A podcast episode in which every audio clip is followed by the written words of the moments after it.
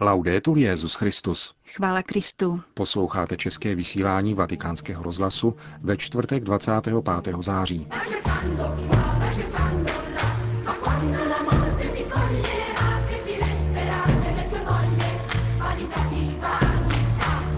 Papež František podal v dnešním kázání diagnózu samolibosti, tedy velmi závažné duchovní choroby, jak řekl. Kardinál Parolin se zúčastnil otevřené debaty o zahraničních bojovnících v teroristických skupinách, která se konala v Radě bezpečnosti OSN. 120 muslimských učenců a duchovních odsoudilo ideologii zločinecké skupiny, která si říká Islámský stát. Pořadem vás provázejí Milan Glázer a Jana Gruberová. Non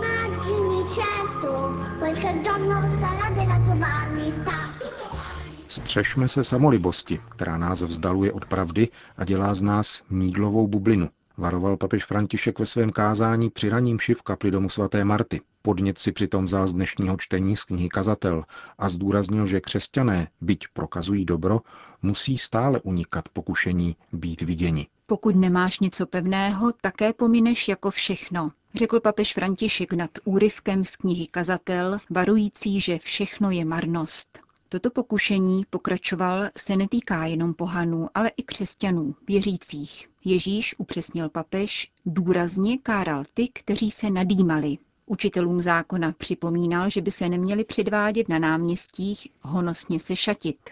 Když se modlíš, kladl na srdce pán, nedělej to okázale, aby tě lidé viděli. Modli se ve skrytu, vejdi do své komůrky. A to též platí pro pomáhání chudým. Nevytrubuj to, jednej skrytě. Uvidí to otec a to stačí.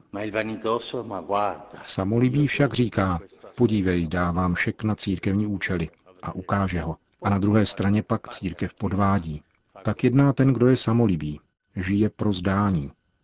Pán však takovým říká, postíš-li se, netvař se melancholicky, truchlivě, aby si každý všiml, že se postíš. Posti se s radostí, konej pokání radostně, aby si nikdo nevšimnul. Samolibost je však taková, žije pro zdání, žije, aby byla viděna.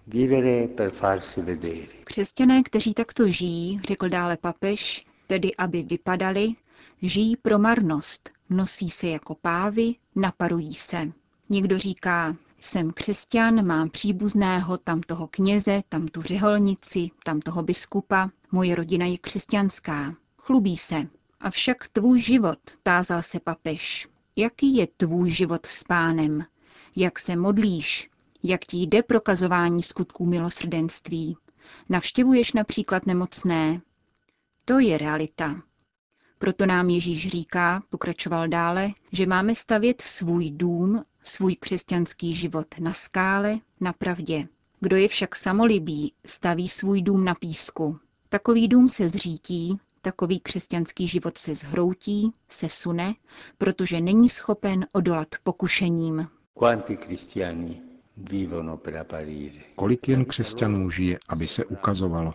Jejich život je jako mídlová bublina. Mídlová bublina je krásná, má všechny barvy, ale trvá vteřinu a pak. I při pohledu na některé náhrobky je vidět marnost, protože pravdou je návrat do holé země, jak říkal boží služebník Pavel VI. Čeká nás holá zem, to je naše finální pravda. A mezi tím si na sobě nebo na něčem zakládám. Konám dobro, hledám Boha, modlím se. To jsou konzistentní věci. Samolibost lže, vymýšlí si, klame se, klame toho, kdo je samolibý, protože ten nejprve předstírá, že je takový, ale nakonec věří, že takový je. Věří. Věří tomu. Ubožák. A to je to, co se přihodilo údělnému knížeti Herodovi, jak podává dnešní evangelium. Ten se naléhavě přeptával na Ježíšovu identitu. Samolibost, řekl papež, rozsévá špatný neklid, odnímá pokoj. Jako někdo, kdo se nalíčí a potom má obavy, že přijde déšť a líčidla vezmou za své. Samolibost nás neobdaří pokojem, jedině pravda nám doruje pokoj. Jedinou skalou, na které můžeme postavit svůj život, je Ježíš. A pomysleme, řekl dále, na tu ďáblovu nabídku. Nabídku démona, který na poušti pokoušel Ježíše samolibostí, když mu pravil. Pojď se mnou, vystoupíme na vrchol chrámu, uděláme představení, skočíš dolů a všichni v tebe uvěří. Démon podal Ježíšovi samolibost na podnose. Samolibost je velmi závažná duchovní choroba, zdůraznil papež. Egyptští pouštní otcové říkávali, že samolibost je pokušení, se kterým musíme bojovat celý život, protože se neustále vrací, aby nám odňala pravdu. A aby jí dali pochopit, říkali, že je jako cibule, kterou vezmeš a začneš ji loupat. Cibuli loupeš, dnes trošičku, zítra trochu. Celý život ji loupeš, aby si přemohl. A nakonec si spokojen. Samolibosti se zbavil, oloupal si cibuli, ale na rukou ti zůstane její pach. Prosme Pána o milost, abychom nebyli samolibí, níbrž opravdoví, a to pravdou reality a evangelia. Končil papež František dnešní ranní homílí v domě svaté Marty. Vatikán, New York. Petrův nástupce vyzývá všechny státy světa, aby se zasadili o obranu lidské důstojnosti. Papežovo poselství ve středu přečetl na půdě newyorského sídla Spojených národů stálý pozorovatel svatého stolce arcibiskup Bernardito Auza. Zaznělo u příležitosti zahájení 69. valného zhromáždění OSN.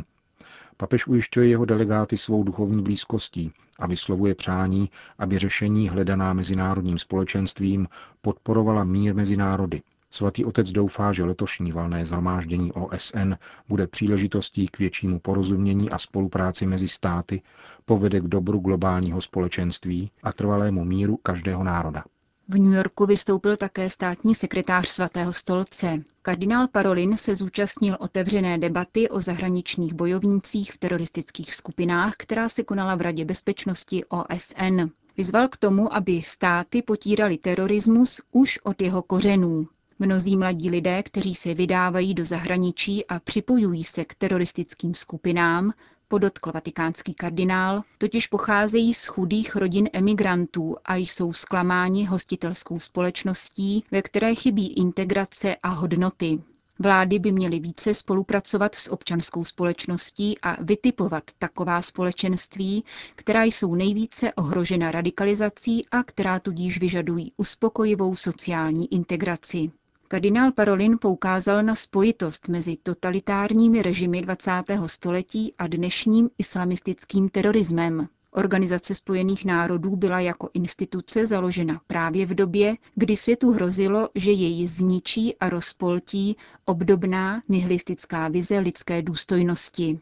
Dnes jako i tehdy proto musí všechny státy dostat své primární zodpovědnosti a tou je ochrana lidí. Jejichž důstojnost ohrožuje násilí a přímé útoky, zdůraznil kardinál Parolin v Radě bezpečnosti OSN.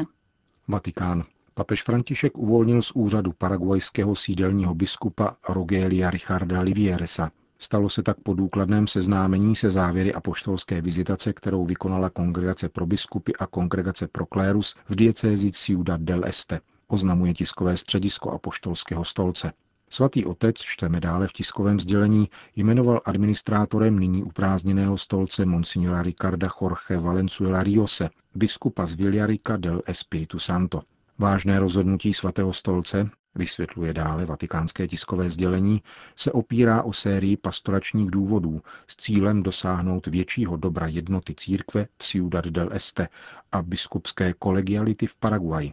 Svatý otec, který slouží jako trvalý a viditelný zdroj a základ jednoty biskupů i celého množství věřících, žádá klérus a veškerý boží lid diecéze Ciudad del Este, aby veden vírou přijal opatření svatého stolce v duchu poslušnosti, chápavosti a ochoty, praví se dále v tiskovém sdělení. Kromě toho papež vybízí celou paraguajskou církev, aby pod vedením svých pastýřů usilovala o smíření a o překonání každé zaujatosti a nesvornosti, aby nedošlo k poranění tváře jediné církve, kterou Kristus získal vlastní krví a jeho státce nebylo připraveno o evangelní radost.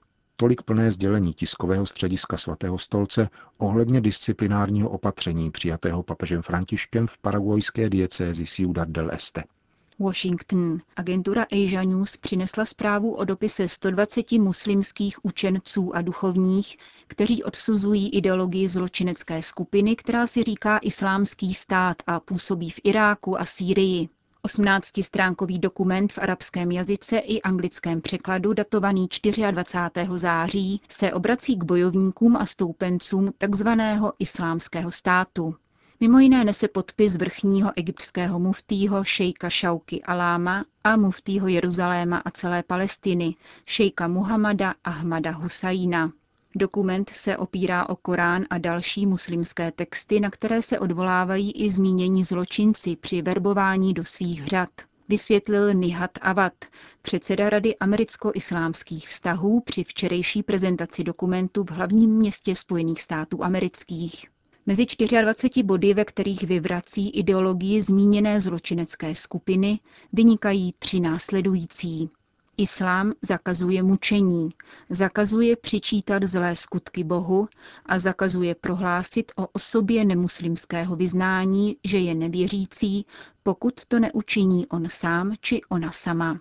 Nejde o první projev islámských učenců a duchovních, kteří se stavějí proti tomu, aby zločinci působící v Iráku a Sýrii byli spojováni s islámem. Již dříve tak učinila například nejvyšší sunnická autorita Káhirská univerzita Al-Azhar a saudsko-arabská nejvyšší muslimská rada učenců Ulama. Islámská náboženská obec však nemá, jak známo, žádnou pevnou a všeobecně uznávanou a účinnou organizační strukturu dbající o rizost víry, mravy a vnitřní kázeň, jak je to vlastní katolické církvy. Itálie. Cesta k míru a kulturní participaci.